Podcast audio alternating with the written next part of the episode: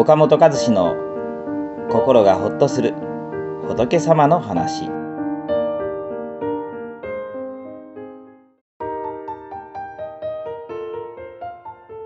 はいこんにちは。岡本です。前回はですねあるあの女性の方の例を通して、まあ、問題点っていうのは全部じゃなくて一部なんだよと。でこのきちんと分けることができればねあの改めなきゃいけない点とそのままでいいところをきちんと分けることができればあの、まあ、無駄に自分を責めてね落ち込むことはないんだよっていうことをお話ししました。分かるということは分けること。っていうことですね。で、まあ、あの同じことなんですけれど私がですね昔あのあるお母さんから依頼されてちょっと不登校気味になったあの子供さんのお話を聞きに行ったことがあるんですよ。うん、で、まあ、その子とちょっとね仲良くなっていろいろ話聞いて。で学校がねやっぱり嫌いだ嫌だ行きたくないっていうね、うん、で何か一つ楽しいことないって聞くと部活は楽しいバドミントン部というんだから言ったんです。あそうだ部活楽しいんだと。ということは学校全部が嫌なんじゃないよね。そうだよねと。うん。学校の何が嫌なのって聞いたら、まあ、勉強が嫌だって言うんですよね。あ、そっか、勉強嫌なのか、と。で、何か一つぐらい好きな科目ない？と。英語が好きだと。じゃあ勉強全部が嫌じゃないよね？と。あ、そうですねと。勉強の何が嫌なの？って聞いたら、数学が嫌だって答えるんですよ。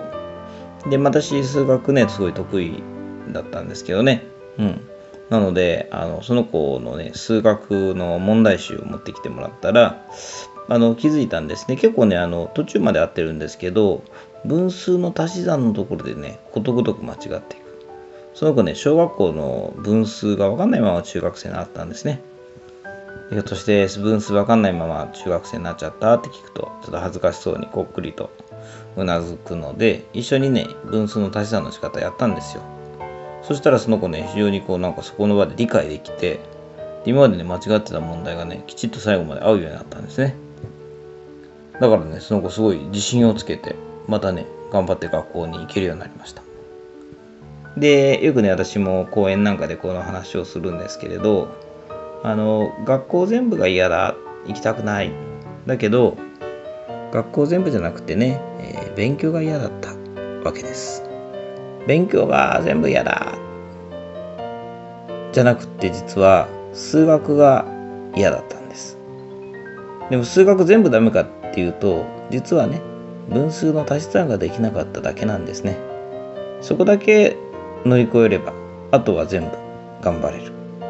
ね、たくさん素晴らしいものがそこからね学べたわけですね学べるわけですね。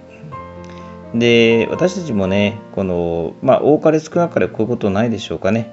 なんか嫌なことがあると、本当はその一つのことなんだけれど、だけども全部をこう否定してしまったり、全部からこうね、目を背けようとしてしまうことってあります。私ね、あの、小学校の頃ね、運動が苦手で、運動会がもう嫌で嫌でたまらなかった。で運動が運動会が近づいてくると、ああ、明日運動会かと、嫌だなと。もう台風で学校が流れればいいのにとかね、地震で学校が壊れればいいのにとか、まあ、そんなことを思ったもんです。つまり、一つの嫌なことがあると、それにまつわる全てのものをね、このね、このから目を背けてしまったり、この逃げてしまったり、投げ出してしまったりする。そういうとこってね、ことって私たちにあるわけですよね。うん、だけど、さっきも言いましたように、大事なのは、原因っていうのはね、全部じゃないんですね。一部にあるんです。だけどその一部の原因から目を背ます背けるあまりねの全部を捨ててしまうということが、往々にしてあるわけですよ。だけれども全部じゃないんだよと一部だよとそこはどこなんだということをね見ていくっていうことが正しい原因へのねアプローチなんですね。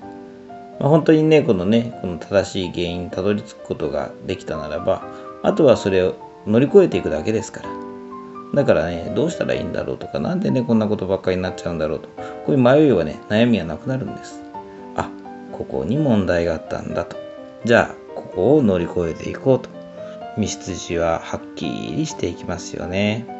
全部じゃなくて一部にやると。その一部を見ていくということを一つの例の中でね、お話しいたしました。